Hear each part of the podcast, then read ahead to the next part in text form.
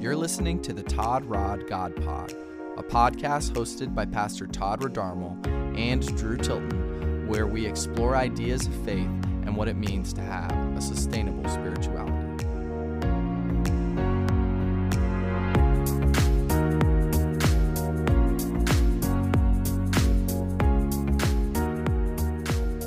Hey, everybody, welcome to the Todd Rod God Pod. Hey, Drew. TRGP. We should maybe use the acronym more. TRGP. I don't know. Does it sound ca- cooler? It doesn't sound as cool as Todd Rod God. Todd Rod God Pod. It's already a cool name. Um, we're back in studio for the first time in a while. Yeah, I know. We've been Yeah, recording remotely, we have been. but now we're here. We're I here, socially see you. distanced. Six feet away from me, but you look good. You look really good. I don't have my glasses on, but I believe that you look really good. Mm. So, Todd, I've been really excited about this. We talked about this when we were planning out this season, and this was one of the topics I was most excited about. Um, and it is about the end of the world. It's the end Of of the, the world as we, know. We, have to pay know it. copyright now because Oh, you sang shoot. that. All right, never mind. That's uh, the end of the world as we know it, and 2020 feels like the end of the world. It. I think a lot of people have uh, had that feeling. It's definitely felt like everything's falling apart. There's been a lot of good memes about like God talking to the angel of torment or something and saying, "Now you put out the uh you put out all the bad stuff for 2020, right?" And he said, "Y- "You mean for the 2020s, right?" And the joke is that we got a decade's worth of bad things all in the first year. So maybe we won't have any bad stuff after this. Yeah, I don't know. That uh, that'd be all right. So obviously uh, we joke, but you know there are plenty of people who are serious about the idea that we are in end times. You know, Mhm. and I've I've heard this since I was a kid. So I want to temper that reaction in some ways, but in other ways, I, I do want to ask you: Are there reliable ways that we can know if we're in end times based on the Bible, and what does that look like? Uh, how do we respond to the end times? What does the Bible uh, say about the end times? I think we have so many things that are mixed in that some of it's pop culture that we happen to think is part of the Bible, and some of it's, you know, misinterpretation. Some of it's real stuff that's in there that's confusing to a lot of people. And, um, yeah, I don't know. Like, uh, it's a big topic. Yeah, it's a big topic. So I, I- think the the thing that that made me want to talk about it is just because I have had so many people. I think I've just seen so many people talking about um, I don't know things like you know getting a vaccine is like the mark of the beast or something like that, and they're worried about you know uh, I don't know like somebody being the antichrist or the mark you know and, and so there's all these kind of like things in popular imagination of of uh, just Christian lingo that kind of sit out there, and and like you said, they they partly get mixed in with you know Left Behind novels that we read you know a long time ago, Yeah, or no, that's you know, scripture, right? Those those books, yeah, no, Nick Cage in the movie. Or those books or those movies that they used to show when I was in high school to try to scare the hell out of you to make you become Literally. a Christian. They were like, uh, "You've been left behind," like that kind of thing. Um, and, and and so yeah, there there's a lot of that, but um, but I just you know I, I I see a lot of that in the popular imagination, but I think a lot of it is is based on I think um faulty interpretations of the Bible or ways of reading the Bible that aren't always helpful. Um, and and I think you know as a as somebody that like that's what I do is I read the Bible and study it. Like I I want to help people have um, at least better lenses to question their interpretation because sometimes we grow up with an interpretation and you know for me growing up I always because I had watched all those um, you know those movies uh, back before the um, you know Left Behind books and movies come out came out. There was the Late Great Planet Earth back in the seventies, and um, And some they're basically the version of red asphalt that they show you at driving school, but they're for Christians, yes, right? yes, to just try to like you know to scare, you, you. into whatever, and and a lot of them are just based on a, a certain type of interpretation of the Book of Revelation and book, p- parts of the Book of Daniel and other things that Jesus said that you know, I think people be growing up certainly in California and around the Calvary Chapel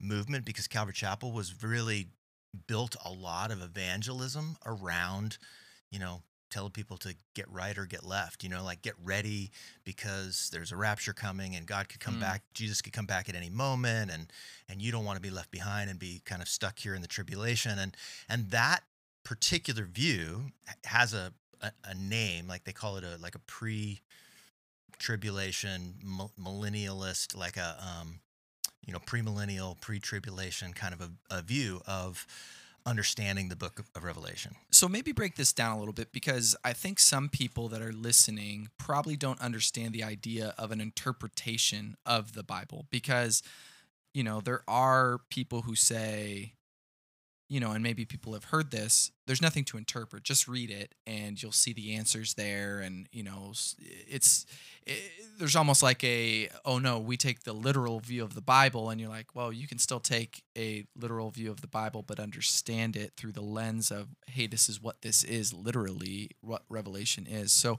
talk to me about that. Why would you need to interpret revelation? Well it, you need to interpret everything that you read or see because like you know for instance um when when you read different genres of you know you can tell when you're reading poetry you can tell when you're reading um a want ad like help wanted ad just by the way you're reading it. You can tell when you're reading prose you can tell when it's a fiction story because you know the the clues that clue you in to the different genres that you read the bible's full of all different kinds of genres right, there's there's letters and you're reading somebody else's mail literally um, and so there's a certain amount of interpretation in the letters that you know you you got to remember okay i'm reading somebody else's mail and they wrote in a different way than we would necessarily write today and so Right. understanding what you're reading as opposed to you're reading law um, you know laws out of a law book right because the another type. genres aren't necessarily the same as our modern day genres so Right. we can't understand them through those same lenses so even something like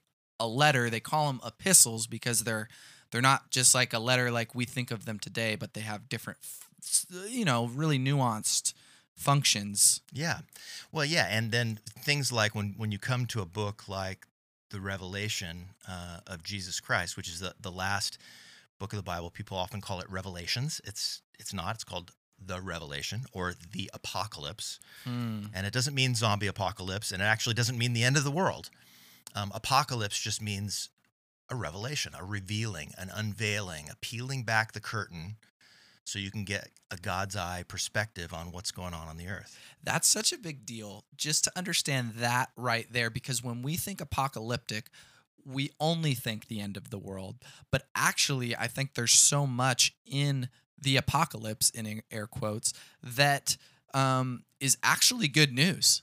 Oh yeah. I- there's a lot of good news. In fact, I'd say it's mostly good news, the apocalypse, but we we think about it through this weird pop culture lens of like, oh my gosh, the apocalypse, that means what? You know, like the end of the world, but then there's actually some really good news at the end of that that Jesus is going to make a new world, like Mhm. a, a, um, a redeemed world. Right, bringing heaven and earth together and the renewal or the restoration Right. of all things. Uh, you know, the beautiful bride dressed for her husband coming down out of heaven to the earth. That there's this, yeah, this this restoration and this beautiful picture, and it is it is good news, written purposely for telling people um, that are going through the midst of incredible struggle Hmm. and all kinds of t- hell breaking loose on the earth, don't worry, you know, we win in the end. Jesus Mm. wins in the end.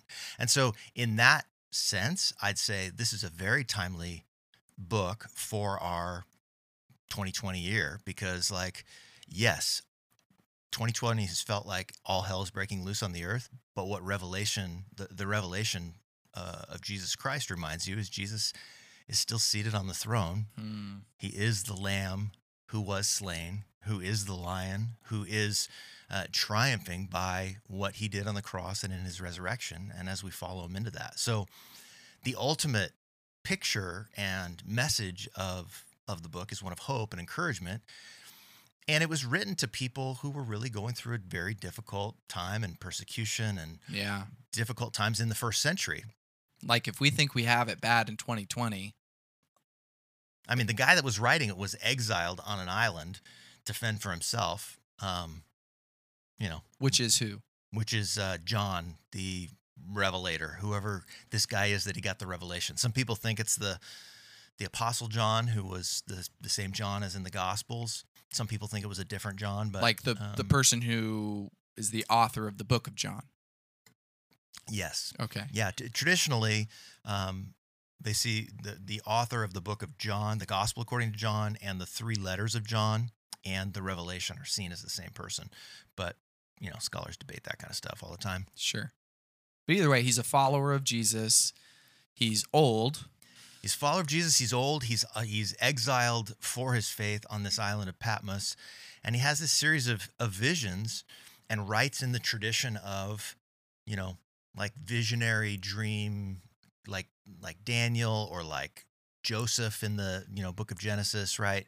Which He is imagery, dreams, right? Imagery. Tons All of these imagery. pictures of imagery and um, yeah, symbols, uh, lots of you know number symbols and other imagery that comes out of the rest of the Bible. Which that's the thing is in order to really understand Revelation, you've got to really understand you know Genesis up to there Mhm. um, to really help you understand the imagery. Especially, there's a lot drawn from Genesis, Exodus, Deuteronomy, and all the prophets um, of that kind of language that's used, and it, it, helps you to be able to interpret, but but not interpret as if it's like this Bible code trying to give you the secret of when the end of the world is, which is Hmm. I think the the problem that most people get into with and I think that leads them astray in trying to even read the the book of Revelation because the book itself says that there's a blessing for reading it out loud and, and hearing it and Mm. it really is a blessing of encouragement um, but I think when you're trying to like match it up with your newspaper and figure out the timetable as if it was telling us a timetable for the end of the world, I don't think that's what the book is about. Right. That's not the goal of the book. And I think that's funny because I think sometimes people are so intimidated by trying to interpret it that they don't read it. Like they just avoid it. I've always, you know, especially when I was a, a newer Christian, I just avoided it because I just I didn't understand it, and I was kind of like, well, how am I supposed to be the one to interpret this stuff and understand the end times and stuff like that? When in fact, there's when you do read it, you see that there's so much in there that can be a blessing when you understand you know kind of what you're saying like Mhm. this is a um, a vision given to give people that are going through a lot of pain hope Mhm. that in the end jesus wins Well, and and that's the thing with any any passage of the Bible. The the thing you want to do is you want to ask yourself like, who's writing this? To whom are they writing it, and why? Mm. Like, because you're going to misinterpret things. You know, for instance, everybody you know is always trying to figure out like as if as if this was code about something that was going to happen thousands and thousands of years later. Um, why would why would John feel the need to write that, or why would Jesus want to reveal that to people that were going through incredible persecution in the first century? Um, that hey, don't worry about it because um, thousands of years from now it'll all work out. Hmm. Like they needed encouragement then. Like he's writing to actual churches, and there's like seven of them that are named in the beginning of it. He's writing to actual churches, actual people that are going through a very difficult time under persecution, probably under Domitian. They had been through persecution under Nero. They had been persecuted and and you know by by the um, Jewish authorities as well as by the Romans, and so just like Jesus had been, and and this message of you know no matter what they do to you, that you know Jesus wins. We overcome by the blood of the Lamb and the word of our testimony, and you know ultimately by loving our enemies the way Jesus did, by praying for those people, by professing Jesus as the King of the world. Um, no matter what the beasts and the empires of the world do to you, right you know, Jesus is going to ultimately win. He's King of Kings and Lord of Lords, even though he looks like a slain lamb. right yeah and so you could even say that it has deep meaning for the people back then and what they were going through, but it also can have this dual meaning of God using it to encourage us as we read it through the lens of, like we read a lot of scripture, they're dealing with specific situations, but we can take that and transpose it and learn from it on our own situation. So you think like Paul's letters written to specific people, but there's so much in those that we can take for ourselves and learn about what it's like to be a church, what it's like to be a family. Um, and so uh, perhaps this can kind of fit in a similar vein versus it being, oh, this is going to be this code that travels through all this time and isn't relevant to anybody but the people that land in 2020 or the people that land in 2045 or the, Yeah. you know, like all of a sudden it's yeah, going to be it's it's definitely relevant initially to the people it was written to, but it has relevance to us in that you know th- this story of how the the governments and empires of the world trample. I mean, this was the message of Daniel, right? The beast Right. that comes and tramples, but then the the Son of Man comes and you know overcomes all of the, the beasts of the world and reigns, and his reign never ends. It's the same message. Just in a longer version with all these series of visions and Right. And it's kind of what Jesus does with Isaiah and what he does with Daniel, right? Is he takes those and though those were relevant to them about the about Babylon, they were also relevant to the people who were dealing with the Roman Empire. And then they can be relevant to the people that were dealing with the British Empire, the you know, and just go all the way through time yeah. there's always going to be these beasts. And I had a professor when I was studying ministry in school that he used to say, "Oh yeah, these are the there are antichrists." You know, like we think about it as one specific person, but really it's these people that represent the opposite of what Jesus was about Right. you know and so i th- I always thought that was an interesting thought you know that throughout time we're going to see many antichrists and not to like crown anybody like this ultimate evil that isn't what this is about but that that people throughout history will have such power that they will present themselves as the savior of the world when they truly aren't Yeah. Yeah. And when they're actually holding values that are the opposite of what the savior of the world is is doing. Right. And a lot, Christians have done that throughout the years trying to turn even Jesus in the you know the book of the revelation like he comes and he's got he's got blood all over him like in chapter 19 when he wins at the very end of the whole thing but he's he's bloody before the battle starts and he has a sword coming out of his mouth and it's it's this language from Isaiah and from Zechariah about him you know proclaiming it's what he says that actually it's the the authority and the thing that he does. It's not like some bloodbath like I think people try to to make it to be. It was him Right. who was the lamb slain. He's the one who gave his life. And um and so as the gospel goes out into all the earth it's him uh, and his people proclaiming that good news of his word and what he said. Hmm. Yeah, that the idea that it would be somehow that we're going to be a literal army might not be the best interpretation of what he's trying to say there. Right. Like, I mean, it goes against everything else that Jesus Right. taught or how he was or how the gospel goes forward. So, um, yeah. Well, and, and that just brings us to the question of okay, so how do you even interpret this? Because there's different interpretive schemes. Traditionally, um, there's basically kind of four, I guess, different ways of, of interpreting the, um, you know, the book of Revelation, per se. One is a preterist to, to look back at the past and basically say this everything that's described in this book happened in the past and there are Mhm. good reasons in the first century to believe that like yeah most of the things that are described here were describing things that were going on at the time Right. and so from our perspective these are things that happened in the past um, and and so there's a there's a, a way of interpreting it and sees those images you know symbolic of you know the victory of Christ and his church moving forward in the world and of the bride of Christ being you know the church the new Jerusalem the new temple and that the church really is the picture of this you know heavenly bride coming down out of heaven and, and right. that The church, the people. yeah, and it's us. So, so that's one way.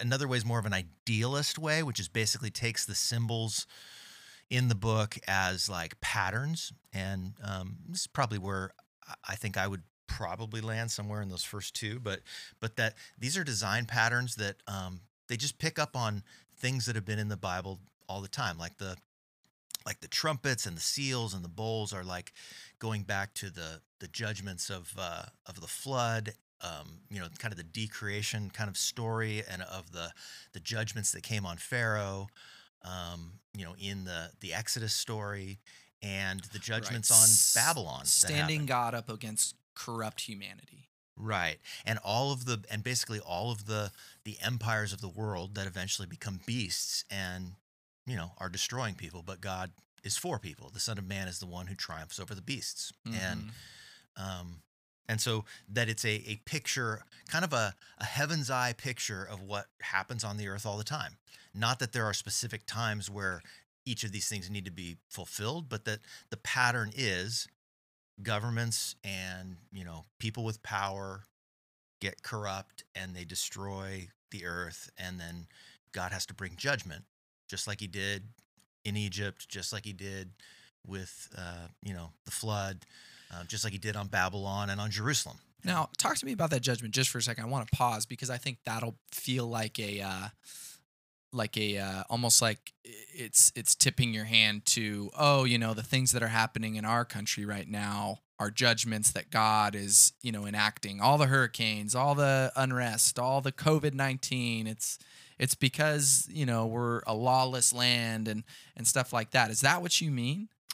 I think some people interpret those things as being part of those judgments. Sure.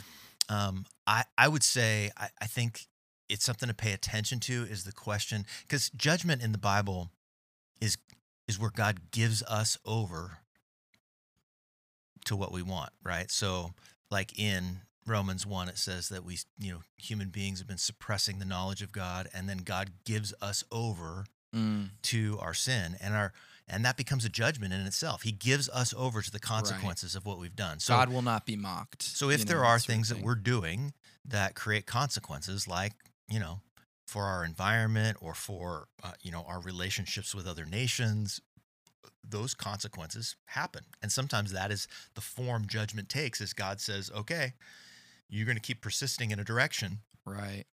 I'm going to take my hand, uh, you know, of protection off and let the consequences come. Not so much that God is throwing lightning bolts from heaven. Right, right. Um, well, and I think sometimes people think about that as God being angry, but I've heard it reframed, and I think we've talked about it on another episode where we're actually releasing us to our judgment is a mercy in itself sometimes because it's like letting your kid touch the stove. You keep telling them, don't touch the stove, don't touch the stove, don't touch the stove. And eventually you're like, all right, go for it. Mm-hmm. I'll let mm-hmm. you touch the stove because I know that that's going to show you something different than me just telling you over and over and over again. Right. Um, and so I, I think if we reframe it through, you know, because God's motive in all things is love, yeah, right? Right. And so I think sometimes we think about it like, oh, God's so angry with us that he's sending a hurricane to destroy New Orleans because they have Mardi Gras every year, mm. you know, and you're like, well, that isn't what, you know, I think this is saying.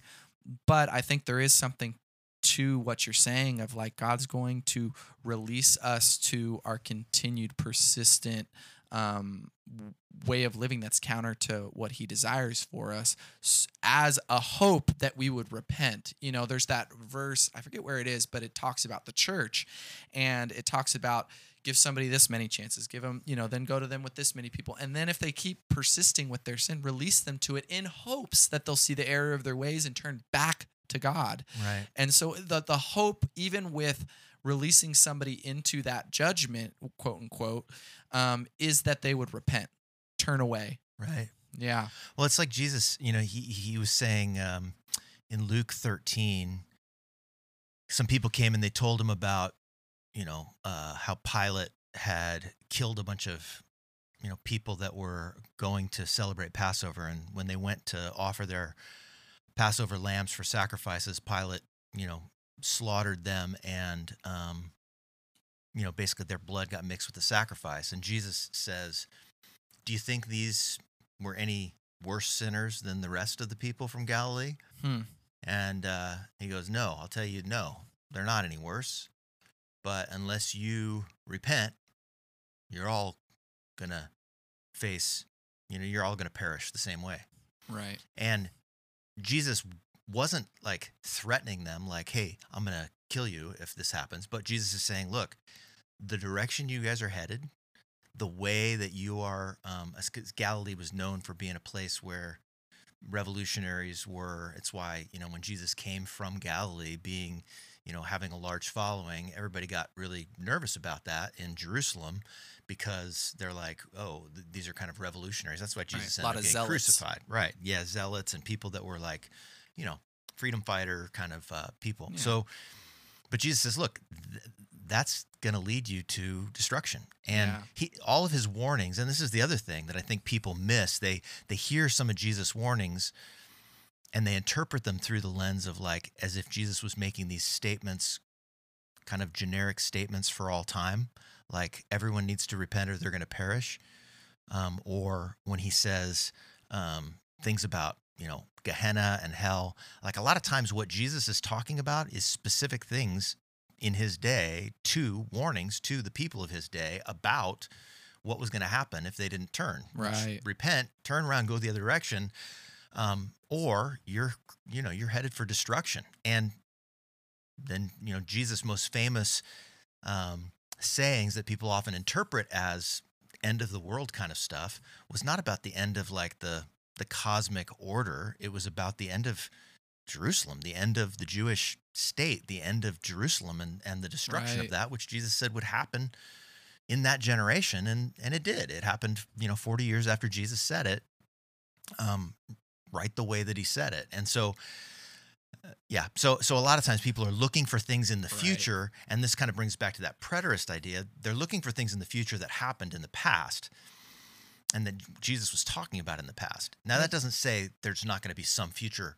totally event Similarity. or but it's it's almost like uh, it's important for us to understand it in that context so that we can properly use it in our current context right you know because if we understand it just as this you know warning about you know like that's for this random future thing or we just snap it up as a you know it's just a, a, a phrase that we say oh well, if you know you do this then this will happen like it, it takes away all of the context that will help the robust understanding of us taking that and applying it to our our today right. um, and so I just think that's so important. The other thing I was thinking when you were talking about the consequences and stuff is all the things that Jesus said, you know, we're, we're really pointing to a lot of these things. Like, you know, those who live by the sword will die by the sword. You know, Mhm. like Jesus was getting ready to die on the cross when he said that to Peter. And he's coming from this place with all these revolutionaries. And, you know, like they, who's to say they don't try to just come in and, like, you know, No, well, and it's exactly what happened because a few years later, after Jesus in 66 AD, there was a rebellion where they all picked up, you know, swords and went after trying to fight the Romans, and right. they got killed, destroyed, Yeah. like completely torn down because of it. and it, but it gives us like when we understand that context it gives us something to look at and say how are we living in the same way that maybe some of these revolutionaries are living and how what how would jesus's phrase what would that mean to us today Yeah. Well, I, I think, man, I hear it all the time and people talking about, oh, we're going to have a civil war, and after the election, it's not going to, you know, they're going to, it's going to be this next thing. And I think part of the fear of, you know, Antifa on the left or Proud Boys on the right or whatever the, you know, current versions of people that want to fight, you know, it's like there's this idea of, oh, um, you know, the only way we're going to do this is through through fighting. I think what Jesus would be saying is, unless you repent, you're going to perish. That is not the right way it's not the way to go yeah because it leads somewhere. It's like Jesus said when he said, "You live by the sword, you die by the sword." It's it's going to happen. Right. And that's interesting. And I mean, not to, I don't want to cause any fear. I don't think this will happen. I don't think there's going to be a civil war. Um, but let's play it out if there were, you know, like I I had somebody pose this question to me coming from a I mean they lived in Lebanon which you know has gone through they went through 20 years of civil war and now there there's a lot of unrest there now. Um, and they said to me you know somebody who's experiencing it in the middle of it they're a Christian in the midst of it they said to me what would Jesus do if civil war came knocking on the door what would Jesus do if there was an occupying force? What would Jesus do? And I was just like, man, That's a tough question because I think Jesus would go to the cross.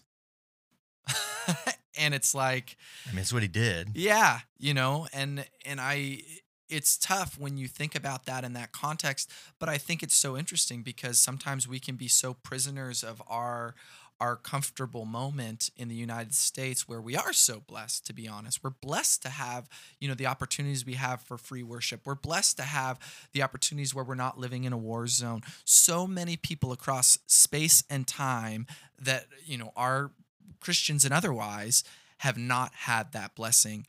But in the midst of that, life to the full still for them. Yeah.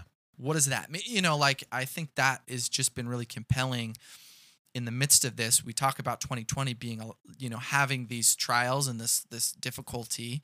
Um, how do we live with the same hope where our hope isn't in a country that stays together our hope isn't in not having civil war our hope isn't in a certain candidate getting elected but our hope is in jesus Mm-hmm. and in the midst of something where like for the people this was written to revelation it didn't get better in their lifetime Nope.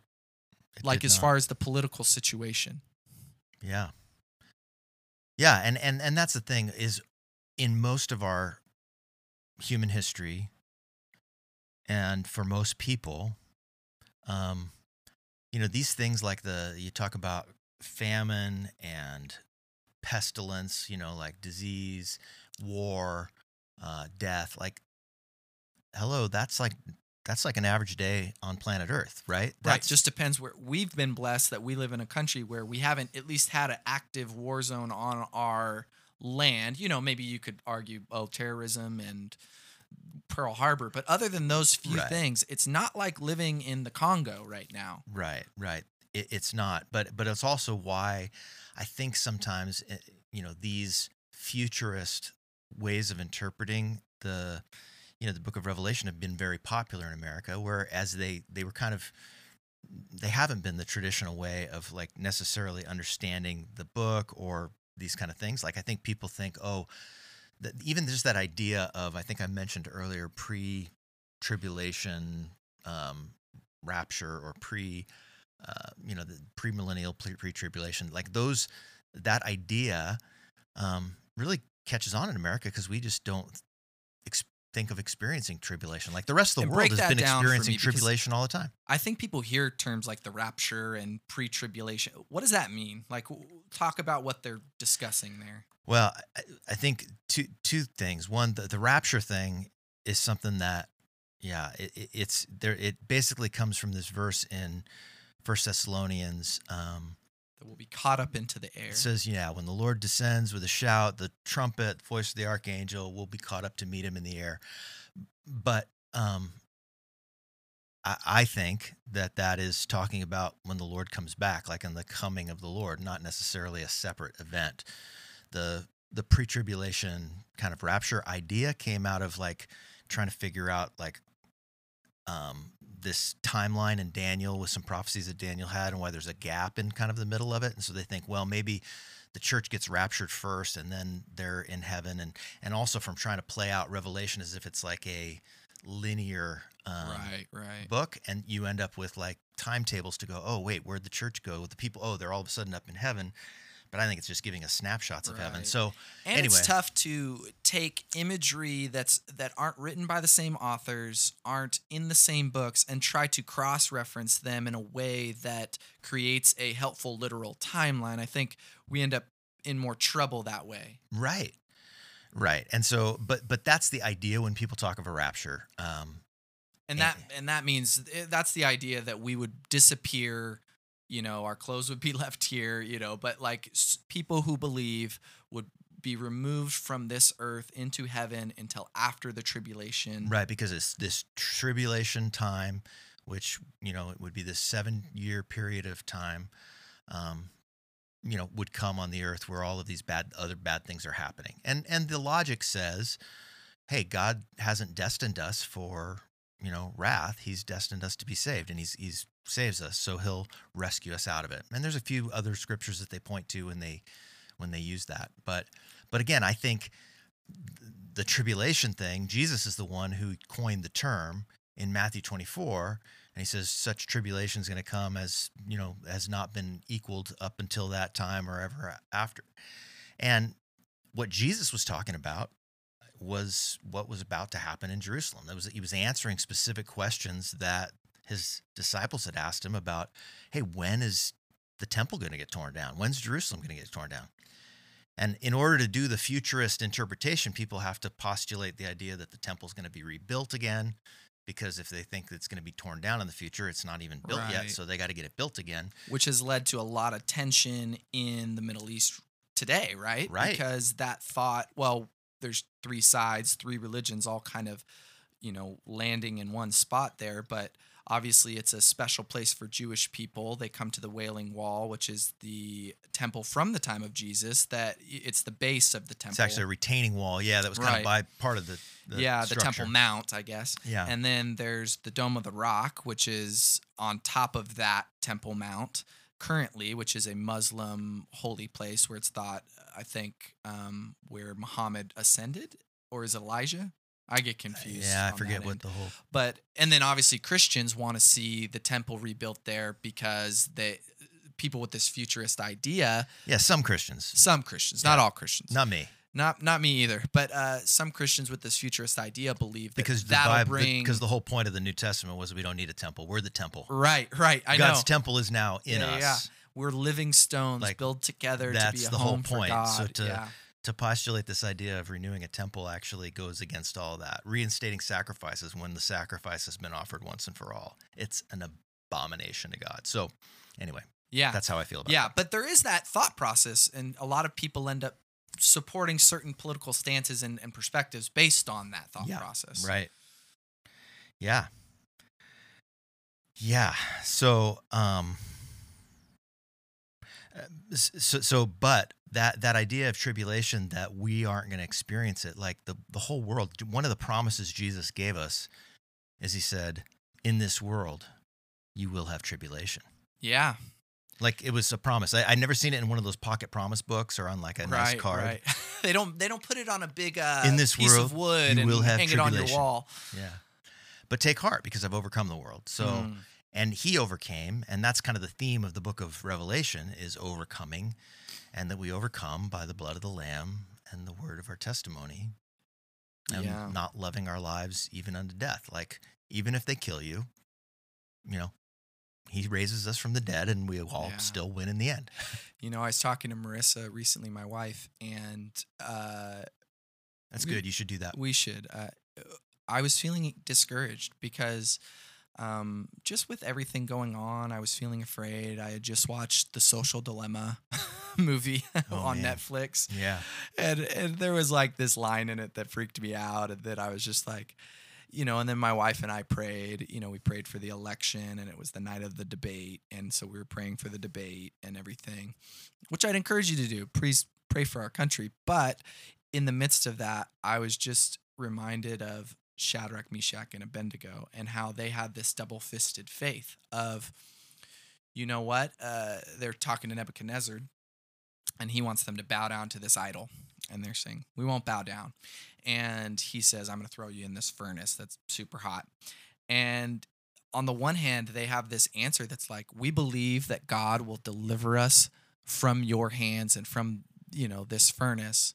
But even if he doesn't, we will still worship him. Even if he doesn't, you know, and then it, it kind of happens both ways, right? Like they are thrown into this furnace. They aren't mm-hmm. delivered from it. They're actually delivered through the fire.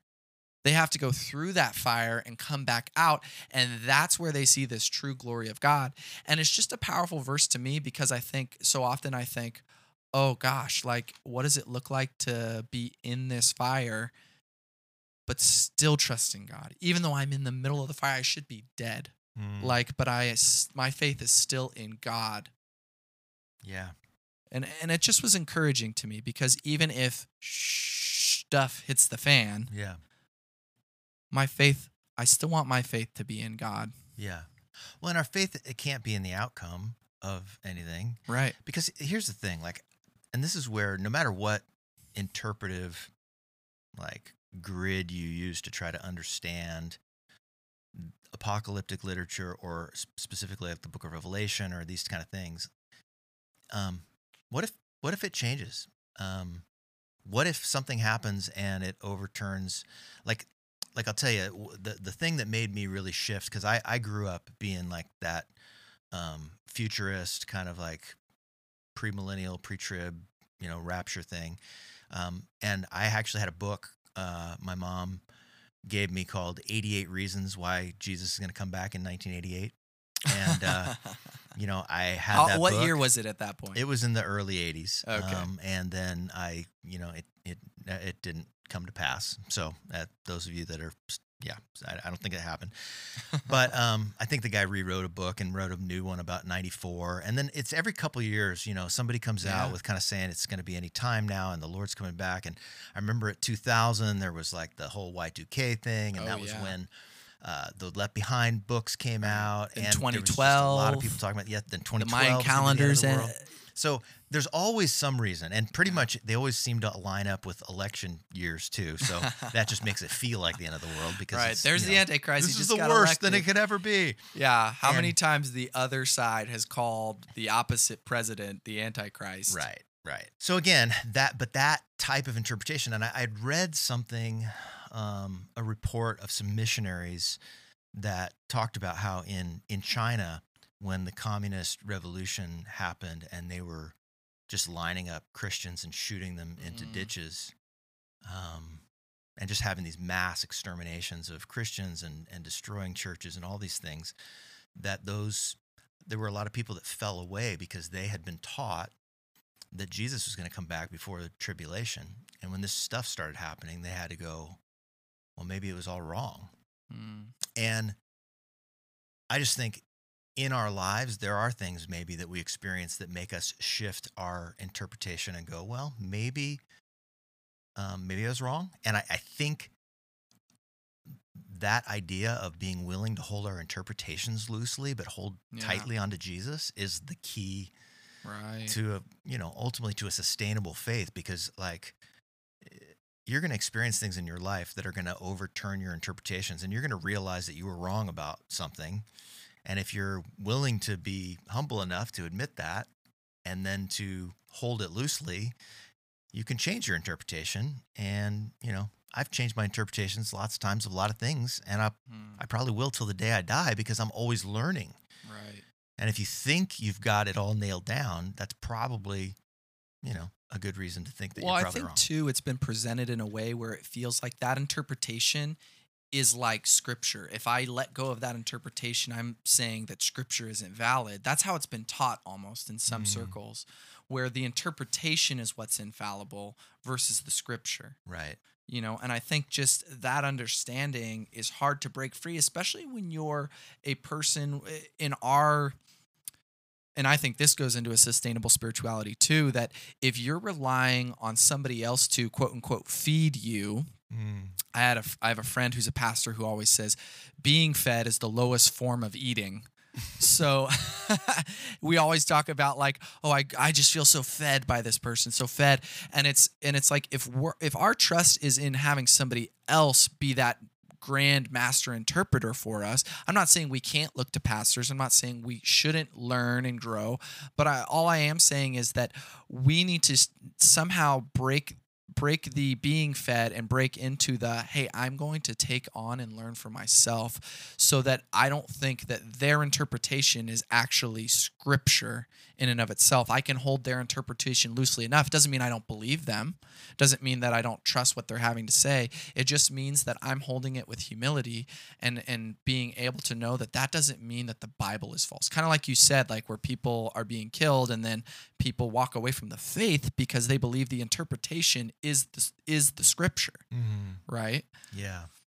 Yeah, and and I think just partly being exposed to the fact that there are different ways of interpreting things helps you to go, "Oh, okay, maybe I just assumed that I was seeing uh, you know, cuz people say, "Oh, just read it literally." But like what do you mean by literally? It's just through your own lens that how you see it the first glance, right? So right uh, but if you you know the more you know about the different ways other people see it and that's part of why we need each other and why you know, being in small groups and being in a church and not just being off by yourself as a Christian where you can kind of make up whatever you want. Um, we, we need each other because, you know, when I share an idea and I go, well, yeah, this, I think this means this. And then somebody else goes, no, nah, I don't think so. It opens my mind to the fact that, oh, okay, maybe uh, somebody else sees this differently than me. And I, mm. doesn't mean I'm wrong or they're wrong, but it does mean, oh, there's more than one way to see this. And I, I probably should have a little bit of uh, humility and openness yeah. to at least consider other ways of of seeing it or interpreting it. Yeah, I think intellectual humility is a really important thing to have if a faith is to be sustainable.